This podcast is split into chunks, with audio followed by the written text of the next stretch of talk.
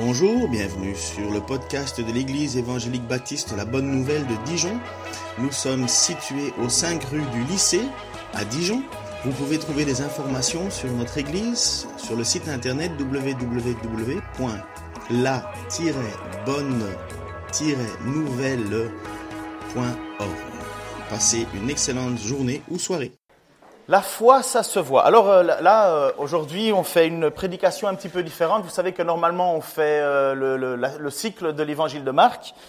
Mais étant donné que j'ai eu aussi la chance de faire les vendanges pendant dix jours, mais honnêtement, j'avais vraiment pas l'énergie de, de, retravailler Marc en plus le soir. Mais j'invite tous ceux qui veulent vivre une expérience bourguignonne d'aller faire les vendanges. Hein. C'est premièrement, vous vous rendez compte que vous avez des muscles que vous ne connaissez pas qui font mal, et puis après ça, vous rigolez bien aussi, et puis après ça, vous prenez la persévérance quand il est 3 heures, que vous avez juste envie de partir, et qu'il y a encore 2 heures à faire, et qu'il fait 30 degrés. Ça va sinon? Vous êtes sûr? Ok. Vous savez qu'en France, aujourd'hui, lorsqu'on a une voiture, on doit aller au contrôle technique. Ça fait peur, hein, ça? On n'aime pas le contrôle technique. Pourquoi? Parce que le contrôle technique, ça, va, vérifier la validité de votre véhicule. Est-ce que, euh, Teresa, tu pourrais, euh, si ça ne te dérange pas, te mettre à côté de nos Australiens pour faire une... On a, des personnes qui nous visitent d'Australie. I say that we, we, uh, we receive you from Australia. And I ask to Teresa to, to make some translation. Uh. Donc si vous entendez un peu de brouhaha, là, ce n'est pas grave. C'est juste une traduction. Merci, Teresa. Donc, 133 points aujourd'hui, 133 points de vérification sur votre véhicule lorsque vous allez au contrôle technique. Il y a, c'est comme ça, on est obligé pour avoir la validité de, pouvoir vérifier si, si votre véhicule est apte à rouler. Vous savez aussi qu'on nous conseille à partir d'un certain âge d'aller chez le médecin pour faire des tests aussi. On demande pour les femmes d'aller faire des mammographies, pour les hommes c'est autre chose, mais on dit qu'il y a un certain âge où il vaut mieux vérifier, passer un test, voir si vous êtes toujours fonctionnel quelque part, ou si une maladie ne se cache pas. Vous savez, et ça les étudiants le savent mieux que nous, que chaque année vous avez la validation de vos connaissances à travers un examen, examen qui vous donne du stress. C'est génial parce que nous on habite ici dans une cour où il y a 30 étudiants. Jusqu'à un petit peu avant la période des examens, c'est la fête, oh, tout le temps. Mais quand les examens sont là, ils sont muets comme des carpes, on n'entend rien. Ça peint s'ils nous, ils nous crient pas dessus de faire à nous du bruit, alors qu'on fait pas de bruit. Hein. Mais, euh, mais, mais on sait qu'il y a cette période-là où on va valider ce qu'on en a appris et il faut faire les examens. Après ça, il y a les pleurs, les grincements de dents les, ou les réjouissances. Il y a dans la vie constamment des tests. Et c'est l'appareil aussi pour nous, en tant que chrétiens. Il y a aussi le test de la validité de notre foi. Est-ce que oui ou non, je suis dans la bonne direction? Est-ce que ça vous arrive de, de, de, de, penser comme ça en disant, mais est-ce que finalement je, suis, je fais ce que Dieu veut? Ou on se contente d'une routine, d'une habitude et ainsi de suite en se disant, bon, ben, euh, j'étais là dimanche matin, c'est bien. J'étais pas arrivé en retard, c'est bien. Non, c'est pas ça une validation, validation de notre vie chrétienne. Et dans l'épître de Jacques, il va nous donner un test pour valider si oui ou non nous sommes dans la bonne direction. Ce test, en fait, c'est un test qui va nous mettre très mal à l'aise. Et je vous invite aujourd'hui à être très inconfortablement assis. Pourquoi? Parce que si vous êtes comme moi, vous n'avez pas envie de faire les choses par habitude, vous n'avez pas envie de faire les choses pour plaire à votre voisin ou à votre famille ou à vos amis, mais si vous le faites, c'est parce que vous le faites par conviction, parce que vous êtes authentiquement devant Dieu à dire Seigneur, je veux faire ce qui te plaît. J'espère que vous avez la même attitude de cœur, celle qui finalement plaît à Dieu, non pas d'être parfait, euh, bon courage si vous y arrivez, J'aimerais bien avoir euh, plus de personnes parfaites autour de moi, mais je me sentirais mal d'être totalement imparfait à côté d'eux. Et en même temps, ce n'est pas notre persévérance en toute chose qui va nous faire euh, euh, marcher avec Dieu, c'est constamment, et c'est ce que j'ai entendu avec grâce ce matin, pardon, merci. Reconnaître qu'on s'est égaré, demander pardon à Dieu, revenir à Dieu et dire merci Seigneur que malgré tout tu me pardonnes, malgré tout tu me fais revenir à toi. J'ai été invité dans une église récemment pour, on m'a dit, tu peux prêcher le message qui te plaît. Et euh, ça tombait bien, c'est exactement le message qui me plaît. Ça se trouve dans l'épître de Jacques, chapitre 2, 14 à 26. Et là-dedans, justement, il y a le test de la foi authentique. Qu'est-ce que c'est que la véritable foi? Qu'est-ce que c'est? Comment sait-on que nous sommes véritablement sauvés finalement? Comment pouvons-nous avoir la certitude que, que nous avons Dieu totalement dans notre vie? Premièrement, il faut savoir que le seul moyen d'être sauvé, peut-être que pour vous c'est la première fois que vous entendez ça, mais je, pars du principe que je parle à une congrégation avec beaucoup de gens qui sont chrétiens déjà, mais j'espère que vous savez que le seul moyen de pouvoir paraître devant Dieu, de pouvoir nous placer devant Dieu, ce n'est pas à cause de nos propres actions, ce n'est pas à cause d'avoir rempli tout un contrat, c'est parce que nous nous reconnaissons comme pécheurs et que nous sommes en situation de déficit devant Dieu et que le seul moyen pour pouvoir être pardonné de Dieu, par Dieu, c'est que Dieu fasse quelque chose. Si Dieu n'intervient pas, vous serez jamais, et je ne serai jamais assez bon pour plaire à Dieu. Il y a toujours un endroit où j'ai commis une faute. Il y a toujours un endroit où je n'ai pas rempli la loi que Dieu attend de moi. Et c'est exactement ce que Dieu veut, nous enfermer dans une situation où le seul moyen d'être sauvé, c'est d'accepter la solution qu'il nous donne. Et quelle est cette solution? C'est Jésus-Christ. C'est son Fils qui vient au milieu de nous, qui lui est parfait, qui lui meurt sur la croix, non pas pour ses fautes, mais mes fautes, et parce que j'ai foi, et parce que je crie au désespoir en disant Sauve-moi Seigneur, que l'on accepte ce cadeau que Dieu nous fait, qui est Jésus-Christ. Et puis, cette vie avec Dieu va marcher et va être transformée. Et comment on fait pour avoir cette vie authentique?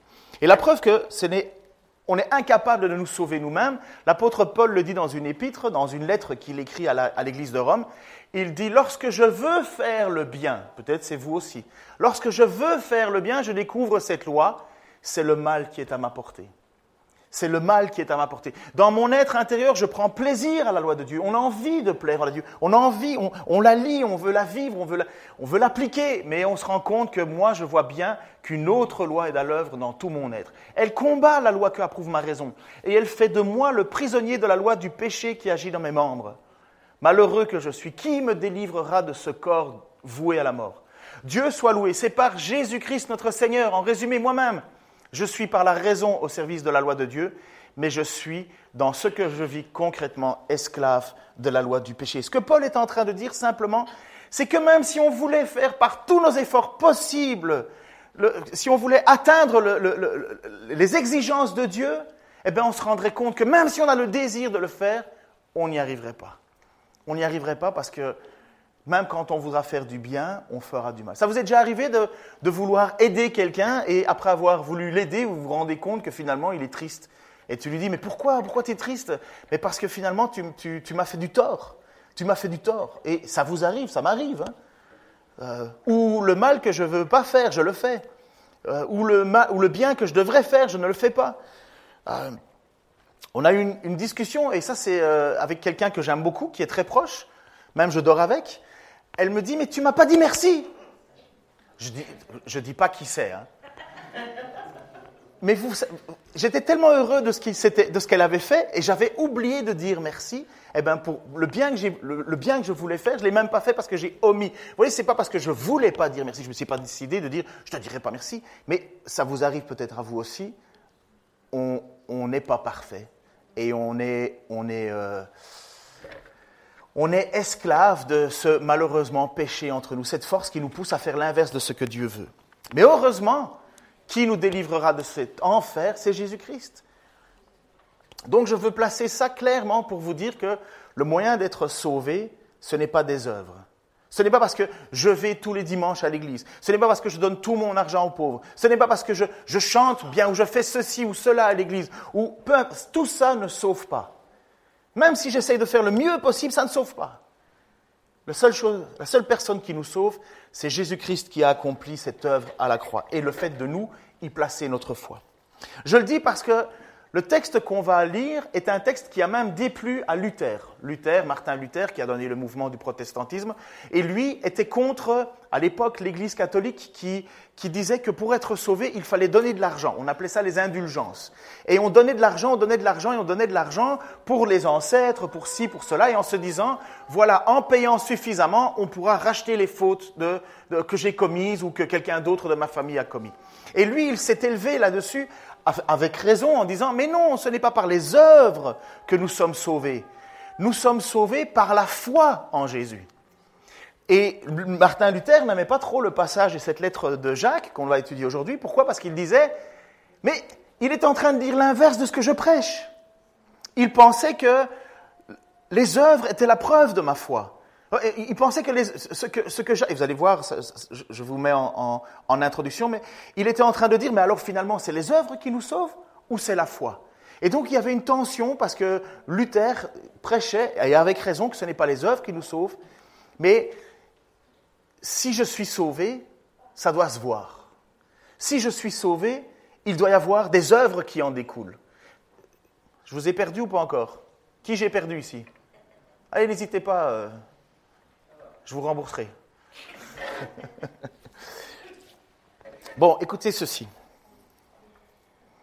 Mes frères, ça c'est le verset Jacques 2,14. À quoi servirait-il à un homme de dire qu'il a la foi si il ne le démontre pas par ses actes. Une telle foi peut-elle le sauver? Quelqu'un qui dit, moi je crois en Dieu, je crois en Jésus, mais franchement, tu vois aucun fruit, si pas l'inverse, ben, tu peux te poser la question tu peux te poser la question. Et là, Jacques va faire un test, parce que pourquoi On est au tout début de l'Église? Certainement, l'épître de Jacques est une des premières lettres à avoir été écrite. On est peut-être dans les années 40, 45. Et il y a des gens qui disaient, ah oui, oui, moi Jésus, j'aime bien, hein, je, trouve ça chouette, moi aussi j'aime Jésus et compagnie. Et puis quand tu vivais ou tu voyais leur vie, il n'y avait aucun changement. C'était, il n'y avait rien. C'était juste des paroles. Et c'est là où Jacques va écrire cette lettre en disant, mais montre-le par tes œuvres que tu es sauvé. Et c'est ça pourquoi il dit, mes frères, à quoi servirait-il à un homme de dire qu'il a la foi si ça ne se voit pas dans ses actes? Une telle foi peut-elle le sauver? Si Christ n'est pas ressuscité, nous sommes le plus, les plus malheureux des hommes. Vous savez ça, si Christ n'est pas ressuscité, finalement tout ce qu'on fait, ça ne sert à rien. On entretient une espèce de, de tradition. Mais c'est parce que Christ est vivant que nous avons l'Église vivante. Mais si notre spiritualité se résume à des belles paroles, sans aucune compassion, sans aucun don de nous, ben, c'est vain, c'est vide, c'est mort. Voilà exactement ce qu'il dit. Si on ne voit pas la foi, si on ne la voit pas transcrite en acte, elle est morte. Elle n'est pas là, elle est inexistante. Parce que ça n'existe pas une foi sans œuvre. Ça n'existe pas. Ça n'existe pas. Ça n'existe Voilà.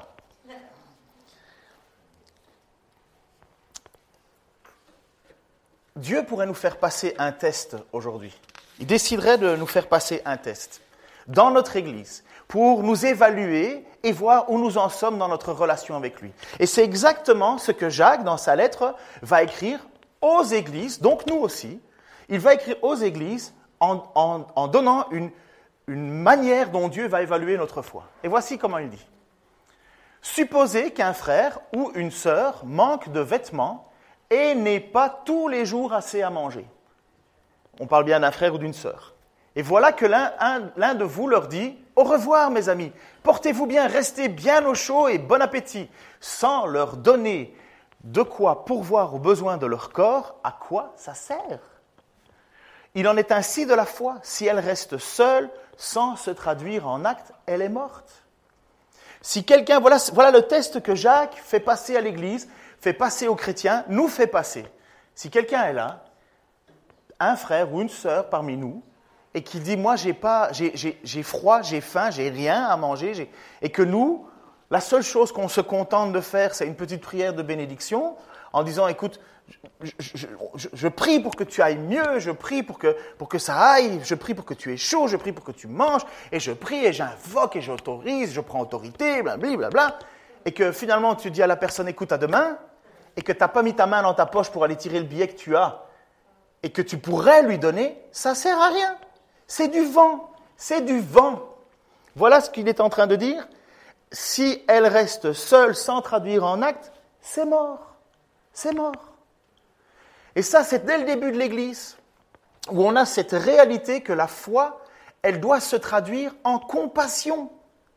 C'est pas parce que j'ai de la compassion que je suis sauvé, mais c'est parce que je suis sauvé que je dois avoir de la compassion. Parce que le plus grand problème de l'homme, c'est quoi à votre avis? C'est que c'est un égoïste.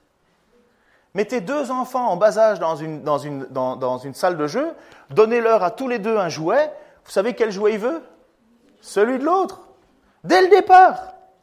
On veut prendre pour soi. Dès le départ, on doit combattre ça. Dès le départ. Vous allez voir à quel point ce passage est important. Écoutez bien ceci. Il y a un homme, un pharisien, un homme qui est un enseignant donc de, de la loi et qui la connaît super bien. Tout l'Ancien Testament, il le connaît super bien. Et il veut piéger, entre guillemets, Jésus, et il lui pose la question, mais quel est le plus grand commandement pour Dieu? Puisqu'il ne reconnaît pas encore que Jésus est le Messie, cet homme-là, mais, mais il voit bien que Jésus a une autorité, il voit bien que Jésus parle avec une grande connaissance. Et il va lui poser la question, mais c'est quoi alors le plus grand commandement dans l'ensemble des choses que Dieu nous demande? Et voici ce qu'il va dire. Un spécialiste de la loi s'approcha de lui, donc de Jésus, il avait entendu cette discussion et, avait remarqué avec quel propos Jésus avait répondu. Donc cet homme se rend compte que Jésus a une connaissance, une sagesse de Dieu, une vérité à nous transmettre. Il lui demanda, quel est le commandement le plus important de tous? C'est une bonne question. Qui a envie de savoir ce que Dieu veut en premier? Ben moi. N'importe quel chrétien a envie de savoir quelle est la première chose que Dieu veut de ma part. Jésus répondit, voici le commandement le plus important. Écoute, Israël, le Seigneur notre Dieu, il est le seul Dieu. Tu aimeras donc le Seigneur ton Dieu de tout ton cœur, de toute ton âme, de toute ta pensée, de toute ta force, de toute ton énergie. Ça veut dire que Dieu, ce n'est pas une option. Dieu, ce n'est pas un add-on pour ceux qui comprennent un peu l'informatique. Vous savez ce que c'est un add-on? Dieu n'est pas une application que je rajoute dans mon téléphone. Dieu, c'est toute ma vie, c'est tout mon cœur, c'est toute ma pensée, c'est toute mon énergie, c'est toute ma destinée, c'est la nouvelle personnalité que j'ai, c'est Dieu en moi. C'est ça la présence du Saint-Esprit. Et ça, c'est la vraie vie avec Dieu. C'est pas juste des petits à côté comme ça en disant voilà, je vais faire ça parce que je suis chrétien. Non. Le matin, tu te lèves, tu penses à Dieu. L'après-midi, tu penses à Dieu. Le soir, tu penses à Dieu. Et au milieu, tu penses à Dieu. Vous comprenez ça? On est d'accord? Mais Jésus va dire autre chose. Il dit, mais je vais te dire un commandement encore plus grand. Euh, Et voici ce qui vient en second rang. Tu aimeras ton prochain comme toi-même. Il n'y a pas de commandement plus important que celui-là. C'est bien, maître, lui dit le spécialiste de la loi. Tu as dit vrai, il n'y a qu'un seul Dieu, mais il n'y en a pas d'autre que lui. Il faut l'aimer donc de tout son cœur, de toute son intelligence, de toute son énergie, ainsi qu'aimer son prochain comme soi-même. C'est bien plus important que les holocaustes, les sacrifices, l'argent que tu vas mettre dans la collecte et ainsi de suite. Et tous les euh, holocaustes et sacrifices. Et Jésus, voyant qu'il avait répondu avec intelligence, lui dit, tu n'es pas loin du royaume de Dieu. Après cela, plus personne n'osa lui poser des questions. Tu n'es pas loin du royaume de Dieu. Parce que cet homme, qui malheureusement n'est pas dans le royaume de Dieu, mais pas loin, avait quand même déclaré de sa bouche une vérité absolue. Tu dois aimer Dieu de tout ton cœur, de toute ta force, et tu fais quoi avec ton prochain? Parce que ermite, c'est cool, hein Franchement, vous enfermer dans un, dans un monastère, vous enfermer dans un endroit et dire j'aime Dieu, je veux vivre que avec Dieu et que Dieu, que Dieu, ok, parfait. C'est le principe d'aller vivre sur une île déserte avec un, un, arbre et à manger et compagnie. Oui, mais le problème, c'est les autres. Le problème, c'est les autres. Dieu et moi, ça va. Dieu me pardonne, Dieu m'aime, Dieu me restaure. Mais vivre avec les autres, ça c'est autre chose. N'est-ce pas? Qui s'est marié ici? Qui est marié? Un, deux, trois, quelques-uns. Qui n'ose pas le dire? Ok, on se marie par amour, ok, c'est vrai. Premièrement, tout est beau, tout est magnifique. Et puis, le temps prend son, sa place. Et on se retrouve finalement à devoir non plus vivre le sentiment d'amour, mais vouloir aimer, mettre de l'énergie pour aimer. Vous savez, on dit toujours qu'il y a une période là où on voit des papillons dans les yeux, enfin partout, partout. Tout est magnifique, on ne voit pas les défauts. Et puis après, il faut faire un effort. Eh bien, c'est exactement la même chose dans la vie des chrétiens. Il y a toujours cette période-là où finalement, au début, tout est beau, et puis on se rend compte ouf, il n'est pas tout seul, je ne suis pas tout seul. Oh, pourquoi il lève les mains trop Pourquoi il fait autant de bruit? Pourquoi il n'est pas là? Pourquoi il fait pas ci? Pourquoi il fait ça? Et finalement, on fait ce que Jésus nous enseigne. Malheureusement, on regarde la paille à l'heure et on ne voit pas la poutre chez nous. Et finalement, on est toujours en train de pointer du doigt en se rendant compte que Dieu ne nous demande pas de pointer du doigt, mais de les aimer. Ce qui est excessivement difficile. J'aime Dieu, c'est pas compliqué, il est parfait.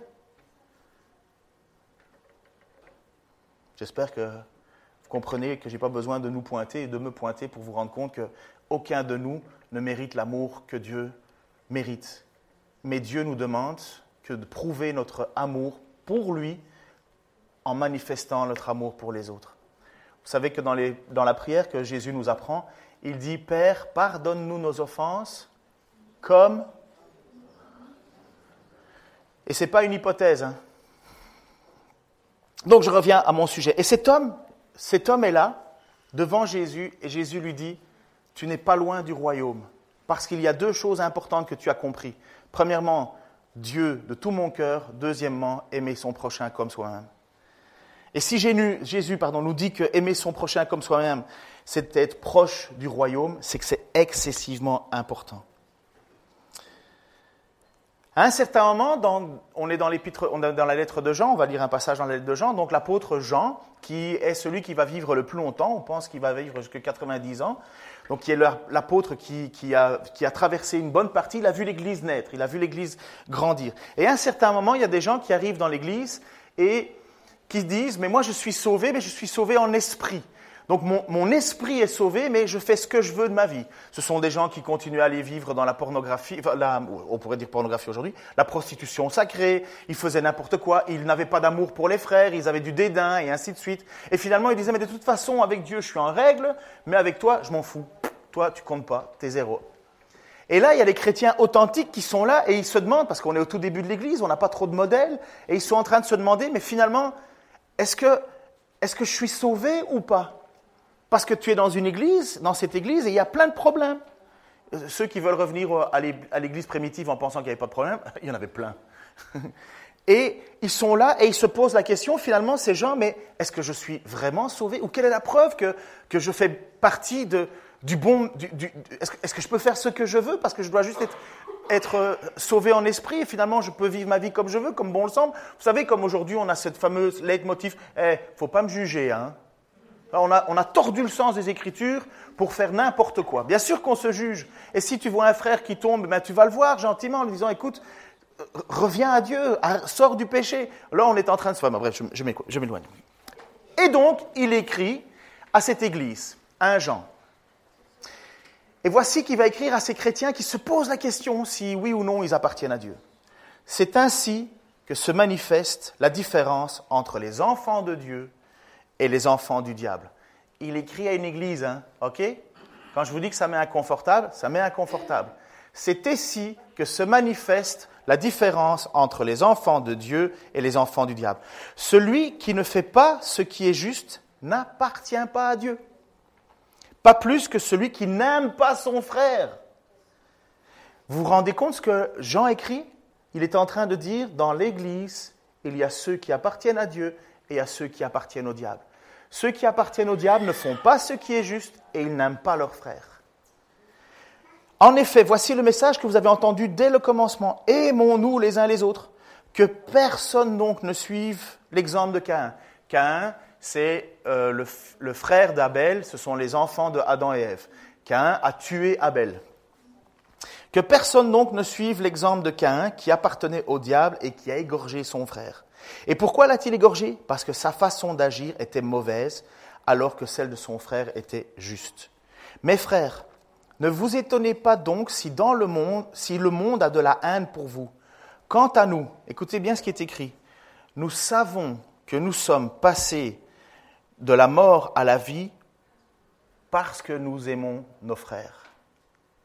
Nous savons que nous sommes sauvés parce que nous aimons nos frères. C'est quand même pas rien. Hein.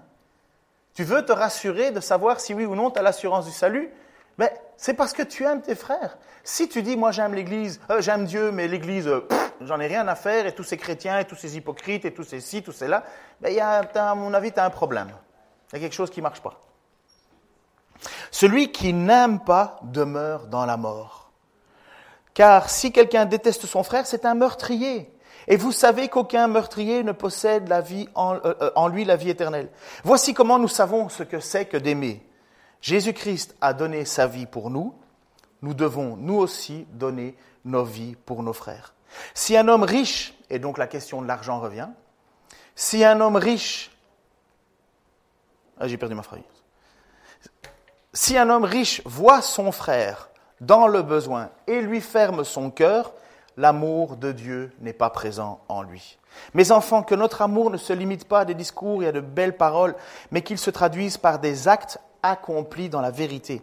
C'est ainsi que nous saurons que nous appartenons à la vérité. Nous rassurerons nos cœurs devant Dieu. Si notre cœur nous condamne euh, d'une manière ou d'une autre, pardon, si notre cœur nous condamne d'une manière ou d'une autre, car Dieu est plus grand que notre cœur et il nous connaît tous. Mes chers amis, si notre cœur ne nous condamne pas, nous sommes pleins d'assurance devant Dieu. Il nous donne tout ce que nous lui demandons parce que nous obéissons à ses commandements et que nous faisons ce qui lui plaît. Or, que nous demande-t-il de placer notre confiance en son Fils Jésus-Christ et de nous aimer les uns les autres comme il nous l'a lui-même prescrit? Et là, vous avez dans ce passage-là, à ce moment-là, vous voyez clairement que Jean rappelle la base, on est sauvé par Jésus-Christ, on aime ses frères. On est sauvé par Jésus-Christ, on aime ses frères. Qui a décidé que Manu serait mon frère? Définitivement ni mon père ni ma mère. À moi. Et voilà. C'est Dieu lui-même qui a choisi Manu. C'est Dieu lui-même qui a choisi Nicolas. C'est Dieu lui-même qui a choisi Rina. C'est Dieu lui-même qui a choisi ma femme. C'est Dieu lui-même qui a choisi. Et si moi je dis au fond de mon cœur, j'aime Dieu, mais j'aime pas ce que Dieu me donne, ben on a un problème avec Dieu. Ça va, vous faites une pause? Je vous donne deux minutes pour mettre un sourire? C'est quand même une bonne nouvelle là. Et vous savez pourquoi on est mal à l'aise avec ça? Parce que aimer, c'est pas facile. Parce que aimer, c'est dur. Mais parce que aimer, ça veut dire faire fi de l'orgueil, ça veut dire aller demander pardon à la personne que j'ai blessée, ça veut dire me sacrifier pour mon frère qui manque de, de quoi que ce soit, ça veut dire ne plus penser égoïstement à moi, ça veut dire ne plus l'objet de ma vie là, c'est pas ma maison, ma voiture, mes vacances, avoir des beaux petits enfants et ci et ça et avoir mes enfants. Mais non, l'objet de Dieu, c'est ton frère à côté de toi que lui a choisi. Alors là, Qu'est-ce qu'on fait dans ces générales-là? Ben, Les pauvres, ils sont super heureux en disant Allez, va l'argent. Et tu as tous les plus riches qui font touche pas à mon argent. Là, on est mal, hein Et on a le droit d'être mal, parce que vous savez quel est le plus grand adversaire, justement, dans notre vie à nous? L'argent. L'argent. Mais moi, je peux vous dire que j'ai vu tellement et tellement et tellement de personnes qui étaient généreuses ne jamais s'appauvrir. Et j'ai vu tellement et tellement et tellement de gens riches devenir pauvres en amis. Il y a même une phrase qui dit, il y a des gens, tellement riches que la seule chose, euh, il y a des gens tellement pauvres que la seule chose qu'ils ont, c'est de l'argent. Connaissez cette phrase? Et donc Jacques, dans l'église, il était en train de dire, vous voulez passer le test? Vous voulez passer le test? Eh bien, si dans votre église, il y a quelqu'un qui manque de quoi que ce soit, et que vous dites une bonne prière et tout va bien aller, et tu vas voir, je vais prier pour toi, et que finalement, tu vas pas chercher dans ta garde-robe la deuxième chemise que tu as, parce que tu en as déjà suffisamment. Si tu vas pas chercher dans ton compte en banque quelque chose pour aller donner à une personne qui a faim, on parle bien du nécessaire, hein, on parle pas de quelqu'un qui dit, oh, ma TV est cassée, euh, ouais, c'est juste une 4 tiers, j'aimerais bien une CS9, euh, Dieu est injuste avec moi. Non, on parle de, on parle d'avoir faim, et on parle d'avoir froid, on parle de gens qui sont, qui sont, qui sont dans le désespoir eh bien, Jacques, il dit, si tu fermes ton cœur à des gens qui sont dans le désespoir, d'autant plus que c'est ton frère et ta sœur, tu ne passes pas le test. Tu ne passes pas le test. Je vais accélérer.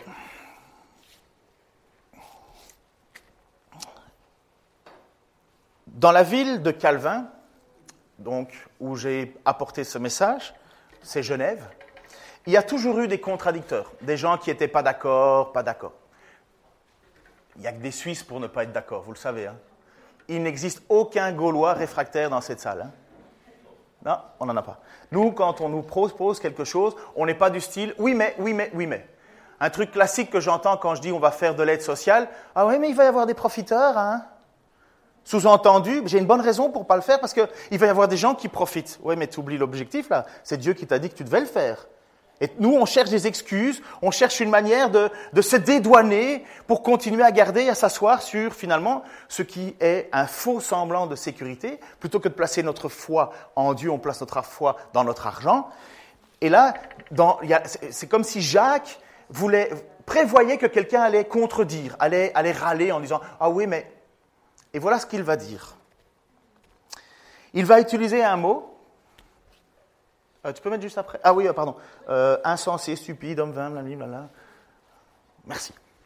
Jacques va utiliser un mot qui, en grec, dit insensé, stupide, sans fruit, tête creuse, homme vain, sans résultat, dépourvu de vérité, qui ne contient rien, destitué de la santé spirituelle. Et la majorité de vos Bibles, comme elles n'osent pas enfin, elles veulent être politiquement correctes, elles disent simplement tu ne, tu ne réfléchis donc pas. Mais le texte dit clairement stupide, idiot, insensé, tête creuse. Et voilà ce que, Jacques va, va prédire avec quelqu'un qui voudra mettre en, en, discussion ce qu'il enseigne. Voici ce qu'il dit. Mais quelqu'un dira, l'un à la foi, l'autre les actes. Eh bien, montre-moi ta foi sans les actes, et je te montrerai ma foi par mes actes. Tu crois qu'il y a un seul Dieu? Très bien.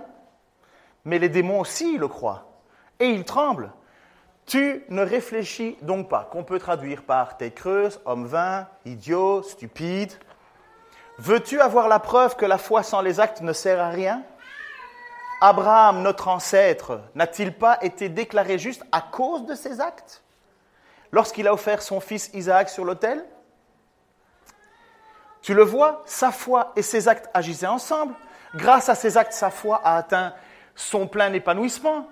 Ainsi s'accomplit ce que l'Écriture déclare à son sujet. Abraham a eu confiance en Dieu et Dieu, en portant sa foi à son crédit, l'a déclaré juste et il l'a appelé son ami. Vous le voyez, on est déclaré juste devant Dieu à cause on est déclaré juste devant Dieu à cause de ses actes et pas uniquement à cause de la foi. C'est pas juste une connaissance qui sauve. C'est pas parce que vous lisez des bons livres ou parce que vous lisez votre Bible tous les matins que vous êtes sauvé. Même les démons peuvent faire ça c'est traduire en acte ce qu'on vit. Traduire en acte. Tel fut le cas aussi pour Rab, la prostituée. qui n'a jamais entendu parler de Rab? Levez la main. Hein. Je sais qu'il y en a deux, trois qui n'ont jamais entendu, alors je vais faire comme si vous avez levé la main. Rab, c'est une femme qui, lors de l'invasion de la ville de Jéricho, merci, Jéricho a confiance que Jéricho était une, forteresse imprenable, imprenable. C'était ce qu'il y avait de plus solide qu'on bâtit. Et elle entend que l'armée euh, d'Israël arrive. Parce que Dieu les a envoyés, parce que Dieu leur a dit, vous allez prendre Jéricho et je vais vous l'offrir. Vous allez euh, gagner la guerre. Et cette femme qui est là, elle, elle a confiance. Elle a confiance dans ce qu'elle entend. Pourtant, tout porte à croire que Jéricho est une ville imprenable. Personne n'a jamais pu abattre Jéricho. Et là, elle a confiance. C'est une prostituée. Vous savez, une femme là qui court avec une mini-jupe jusque-là, avec des bas collants très troués, avec du maquillage à n'en plus faire finir, c'est quelqu'un qui gagne sa vie en passant du temps avec un homme qui est jamais le sien. C'est le plus bas du plus bas. Ça mérite aucune, aucune empathie de notre part. Et voilà que Jacques dans sa parole, nous montre deux grands exemples de foi. Il parle de Abraham, magnifique. Abraham, c'est le père de la foi. C'est lui qui a commencé, c'est par lui que tout a commencé. Mais quand tu parles d'une prostituée, de quoi tu parles? Tu parles de personne, tu parles de rien. Eh bien, Jésus, euh, euh, Jacques va dire, mais regarde, la foi de cette femme et la foi d'Abraham, c'est la même chose. Et si tu t'entêtes, eh ben, es stupide. Parce que aussi bien le le père de la foi l'a compris et cette prostituée l'a compris, elle aussi. Que ce n'est pas juste des paroles, que ça doit se traduire en actes. Voilà pourquoi Jacques utilise ça. Et c'est fait pour nous choquer. C'est fait pour nous choquer parce que quand on parle d'une prostituée comme un exemple, ça choque. Qui a envie d'avoir une prostituée comme exemple? Moi, quand j'étais plus jeune, mes parents, pas à moi, à ma sœur, disaient Ouais, tu t'habilles comme une prostituée. Et moi, évidemment, je disais Ouais, ouais, c'est vrai. Mais personne n'a envie d'avoir ça comme exemple. Eh bien, dans la parole de Dieu, il est en train de dire, regarde, elle, elle l'a compris qu'il fallait des actes. Abraham l'a compris qu'il fallait des actes. Elle l'a compris. Et toi? Et voilà ce qu'il fait hein, donc dans cette histoire. Et toi, tu es trop bête pour comprendre que ta vie, là, ça doit se voir, ta foi Tu es trop bête? Tu es trop bête?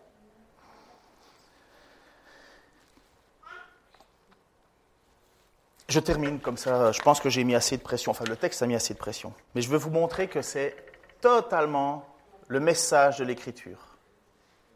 À la fin des temps, comment est-ce que Dieu va vous sauver? Comment est-ce que ça va se passer à votre avis? Donc vous mourrez, il va y avoir le jugement, donc il y a une période d'attente. Je pense que là, il y a une période où les gens sont dans la présence de Jésus. Ceux qui, sont, vont destinés à la seconde mort se retrouvent dans ce qu'on appelle l'enfer. Donc c'est un lieu d'attente, d'attente, mais déjà de souffrance. Et puis il y aura le retour de Jésus et il y aura les uns qui seront ressuscités encore je ne sais pas à quoi on ressemblera, mais on va être mieux. Mais on va ressusciter pour être dans la présence de Dieu, avec Dieu, et puis on aura une autre partie qui, elle, n'a pas mis sa confiance en Jésus-Christ, et on n'a pas vu des actes, et eux vont être placés dans un autre endroit qu'on appelle après ça la GN, qui est un lieu de souffrance éternelle, un lieu de séparation avec Dieu. Comment est-ce que Jésus va faire le tri?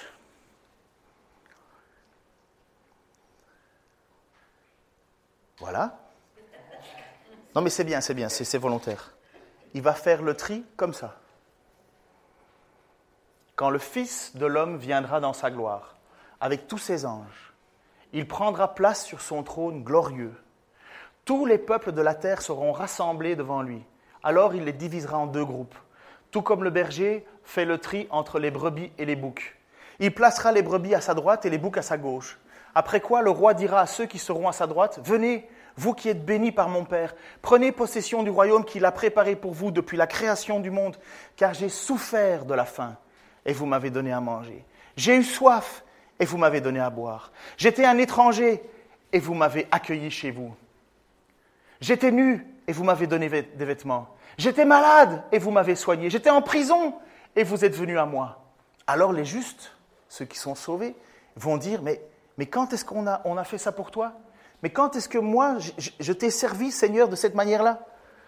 Mais Seigneur, quand avons-nous vu avoir faim et t'avons-nous donné à manger, ou avoir, avoir soif et t'avons-nous donné à boire, ou étranger et t'avons-nous accueilli, ou t'avons venu nu et t'avons vêtu, ou malade ou prisonnier et sommes-nous venus te rendre visite? Et le roi leur répondra, vraiment, je vous l'assure, chaque fois que vous avez fait cela au plus, au moindre de mes frères, que voici, c'est à moi que vous l'avez fait. C'est dans l'Église. Si quelqu'un vient au milieu de nous et qui dit j'ai faim, j'ai froid et qu'on fait juste une prière et qu'on ne fait rien pour l'aider, à quoi ça sert-il? À rien, la foi est morte. Eh bien Jésus à la fin, il va dire, regarde, j'étais au milieu de vous. Il y a eu des frères et des sœurs qui ont eu faim, qui ont eu froid, qui avaient besoin de l'aide et vous étiez, vous étiez là tout autour. Eh bien vous les avez aidés, vous l'avez fait de bon cœur, de bons sentiments, parce que vous savez que la vraie vie chrétienne, c'est aimer son prochain, comme d'abord Dieu, mais aimer son prochain comme soi-même. Et vous l'avez fait eh bien c'est à moi que vous l'avez fait. Et parce que vous avez eu cette véritable attitude, vous êtes sauvés. C'est pas parce qu'on fait ça qu'on est sauvé. C'est parce qu'on met sa foi en Dieu et parce qu'on a placé notre foi en Dieu, la vie l'Église, les frères, les sœurs deviennent plus importants que tout. Que s'ils sont nus, on leur donne un vêtement. S'ils ont faim, on leur donne à manger. S'ils sont en prison, on va les visiter.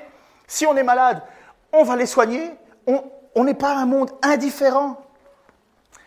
Puis il se tourna vers ceux qui seront à sa gauche. Retirez-vous loin de moi, vous que Dieu a maudit, et allez dans le feu éternel préparé pour le diable et ses anges. Car j'ai souffert de la faim et vous m'avez rien donné à manger. J'ai eu soif et vous m'avez rien donné à boire. J'étais un étranger et vous m'avez pas accueilli chez vous. J'étais nu et vous m'avez pas donné de vêtements. J'étais malade et en prison et vous m'avez pas pris soin de moi. Alors ils lui demanderont à leur tour, mais Seigneur, vous comprenez qu'il l'appelle bien Seigneur. Hein. On parle bien des gens qui s'inventent une spiritualité. Hein. On parle bien des gens qui n'ont que le mot Seigneur en bouche, mais aucun acte. Quand avons-nous vu souffrant et faim ou de la soif? Quand avons-nous vu étranger ou malade Finalement, oui, il y avait des gens qui étaient autour de nous, mais ce n'était pas toi, c'était pas toi. Seigneur, tu serais venu au milieu de nous, on aurait fait tout ça, mais, mais, mais tu n'étais pas là. T'étais pas là, il y avait que eux, il y avait cette basse classe qui était là. Mais c'est pas toi, c'est pas toi, le roi magnifique qui était là. Si tu étais là, j'aurais fait une place, je t'aurais mis en avant-plan, mais j'aurais demandé à quelqu'un de se mettre en arrière pour que tu puisses être présent parmi nous. Tu vois Et Jésus dit, mais non. Quand avons-nous vu étranger, malade et en prison et avons-nous négligé de te rendre service? Quand est-ce qu'on t'a négligé? Et il leur répondra vraiment, je vous l'assure, chaque fois que vous n'avez pas fait cela au moindre de ceux que voici, c'est à moi que vous avez manqué de le faire. Et ils s'en iront au châtiment éternel, tandis que les justes entreront dans la vie éternelle. Quand je vous ai dit que c'était un message qui, qui évaluait notre foi, quand j'étais plus jeune, la première fois que j'ai lu l'évangile, l'épître de Jacques, j'étais bouleversé. Bouleversé parce que je me suis dit, je suis à côté de la plaque. J'aime bien lire des livres de théologie, j'aime bien parler de mon Dieu, j'aime bien faire tout ça. Mais vous savez ce que Dieu veut? C'est que je ne sois pas indifférent à quelqu'un qui est à côté de moi. Quand j'entends que quelqu'un a besoin d'aide, qu'est-ce que je fais? Qu'est-ce que tu fais? Quand quelqu'un, un frère ou une sœur a besoin d'aide, qu'est-ce que tu fais? Et ça pique encore plus lorsque l'on va aller dans notre poche. Et vous savez ce qu'il y a dans notre poche? Comme dirait Jacques Dutronc, un cactus. On ne veut pas y aller. On ne veut pas prendre le temps pour les autres. On ne veut pas faire la moindre chose et on pense qu'avec cette attitude refermée où on ne veut pas montrer de l'amour pour Dieu, on pense que dans nos prières, Dieu est en train de nous écouter et en train de nous bénir. Non, à la fin, il va dire, arrière de moi, vous m'avez négligé, vous n'avez pas fait ça pour moi, partez. Ce n'est pas la doctrine qui nous sauve, même s'il faut une bonne doctrine. Doctrine, ça veut dire la connaissance de l'Écriture. C'est la mise en pratique de ce que l'on connaît. Rahab, elle n'avait pas une grande théologie, hein, cette dame-là. Abraham, beaucoup plus, mais Rahab. Mais le peu qu'elle savait, elle le mettait en pratique. Et ça doit être la même chose pour toi, ça doit être la même chose pour moi, ça doit être la même chose pour nous. Pourquoi? Parce que personne d'entre nous, j'espère pour vous, n'a envie d'être un cadavre spirituel. Tu as envie d'être un cadavre spirituel? Je crois que j'ai une image, euh, je crois que c'est le dernier verset, mais c'est un peu avant. Euh, tu l'as? C'est l'image juste avant, Jacques 4, 26. En effet, de même que sans souffle, le corps est mort, de même aussi sans œuvre, la foi est morte. Donc, notre frère Jacques, qui a écrit ça dans sa, dans, dans sa lettre qu'il a envoyée à l'Église, à toutes les églises, aux églises de la dispersion d'ailleurs, il dit, donc c'est tous les chrétiens, il est en train de nous dire, on peut être une Église morte, on peut être une Église morte, parce que nous n'avons pas cette foi qui sauve. Et cette foi qui sauve, c'est la mise en pratique de ce que je sais. Et vous le savez, on pourrait être une église morte. Il suffirait simplement que quand quelqu'un arrive de l'extérieur, ou un frère ou, un ou, une sœur, et qui dit voilà, j'ai besoin d'aide, eh bien, on fasse semblant de rien, une petite prière. Et que finalement, tout le monde s'en va chacun de son côté. Et on, retourne à, notre vie confortable et ainsi de suite. Eh bien, on aurait une réunion de zombies chaque dimanche, une réunion de zombies spirituels. On aurait toute l'apparence extérieure, mais lorsqu'on se présenterait devant le trône de Dieu, il nous dirait Allez dans le feu que j'ai préparé pour le diable et ses anges. Qui a envie de ça? Honnêtement, je vous ai dit que ce message était inconfortable, mais il est combien essentiel? Combien essentiel? Moi, je vous mets au défi, et je le ferai euh, en prière, mais je vous mets au défi d'accepter de vous laisser déranger. Quand quelqu'un a besoin de l'aide, de considérer que c'est Dieu lui-même qui vous demande de l'aide. Dans le cadre du raisonnable, bien entendu. Faites pas abstraction de votre cerveau, là. On parle bien d'avoir faim et froid. On ne parle pas de superficiel. On ne parle pas de choses inutiles, de choses secondaires. On parle bien de, de, primaire, mais, mais de primaire tellement essentiel. Parce que sinon, c'est la porte ouverte à n'importe quoi, mais vraiment, quand quelqu'un a faim, froid parmi nous, et même en dehors, avoir de la compassion, c'est la preuve que Dieu m'a touché. Avoir de la compassion, c'est la preuve que Dieu m'a touché. Seigneur, je te prie pour moi en premier. Je te prie, Seigneur, parce que je sais que j'ai un cœur tellement dur pour ces choses-là. J'ai tellement besoin, Seigneur, que tu me rappelles encore par ta parole ce que c'est que d'être un, un chrétien, qui, un, homme sauvé. Seigneur, je te prie pour les occasions que tu nous donneras encore dans cette Église de recevoir des gens, des frères, des sœurs qui viendront avec des, des besoins. Et que nous puissions, Seigneur, joyeusement y répondre, comme si c'était à toi-même qu'on le faisait. Seigneur, je te prie pour que, premièrement, nous puissions avoir la paix avec toi, que nous comprenions que tu es mort à la croix pour nous sauver de toutes nos erreurs, de toutes nos fautes, de tous nos manquements, de toutes nos bêtises. Tout ça, tu les as pris sur toi et tu es ressuscité et nous ressuscitons avec toi une nouvelle vie, Seigneur. Mais je te prie que cette nouvelle vie, elle est le parfum de la vie. Que cette nouvelle vie, Seigneur, elle soit une vie où justement on a envie de donner de l'aide aux frères, aux sœurs. Seigneur, tu en as donné à certains le, le don d'en avoir plus, c'est vrai. Il y a des gens qui ont vraiment le don de libéralité qui sont excessivement généreux en toutes choses. Et je veux te remercier pour cela. Et moi, je te prie pour moi et pour tous ceux qui ne sont pas naturellement disposés à cela. Montre-nous à quel point c'est important, Seigneur. Rappelle-nous dans notre cœur, dans notre esprit, qu'on ne peut pas négliger l'autre. Seigneur, merci parce que justement, tu nous as donné cette parole pour nous, nous faire revenir toujours à ton cœur, à ce que toi tu veux.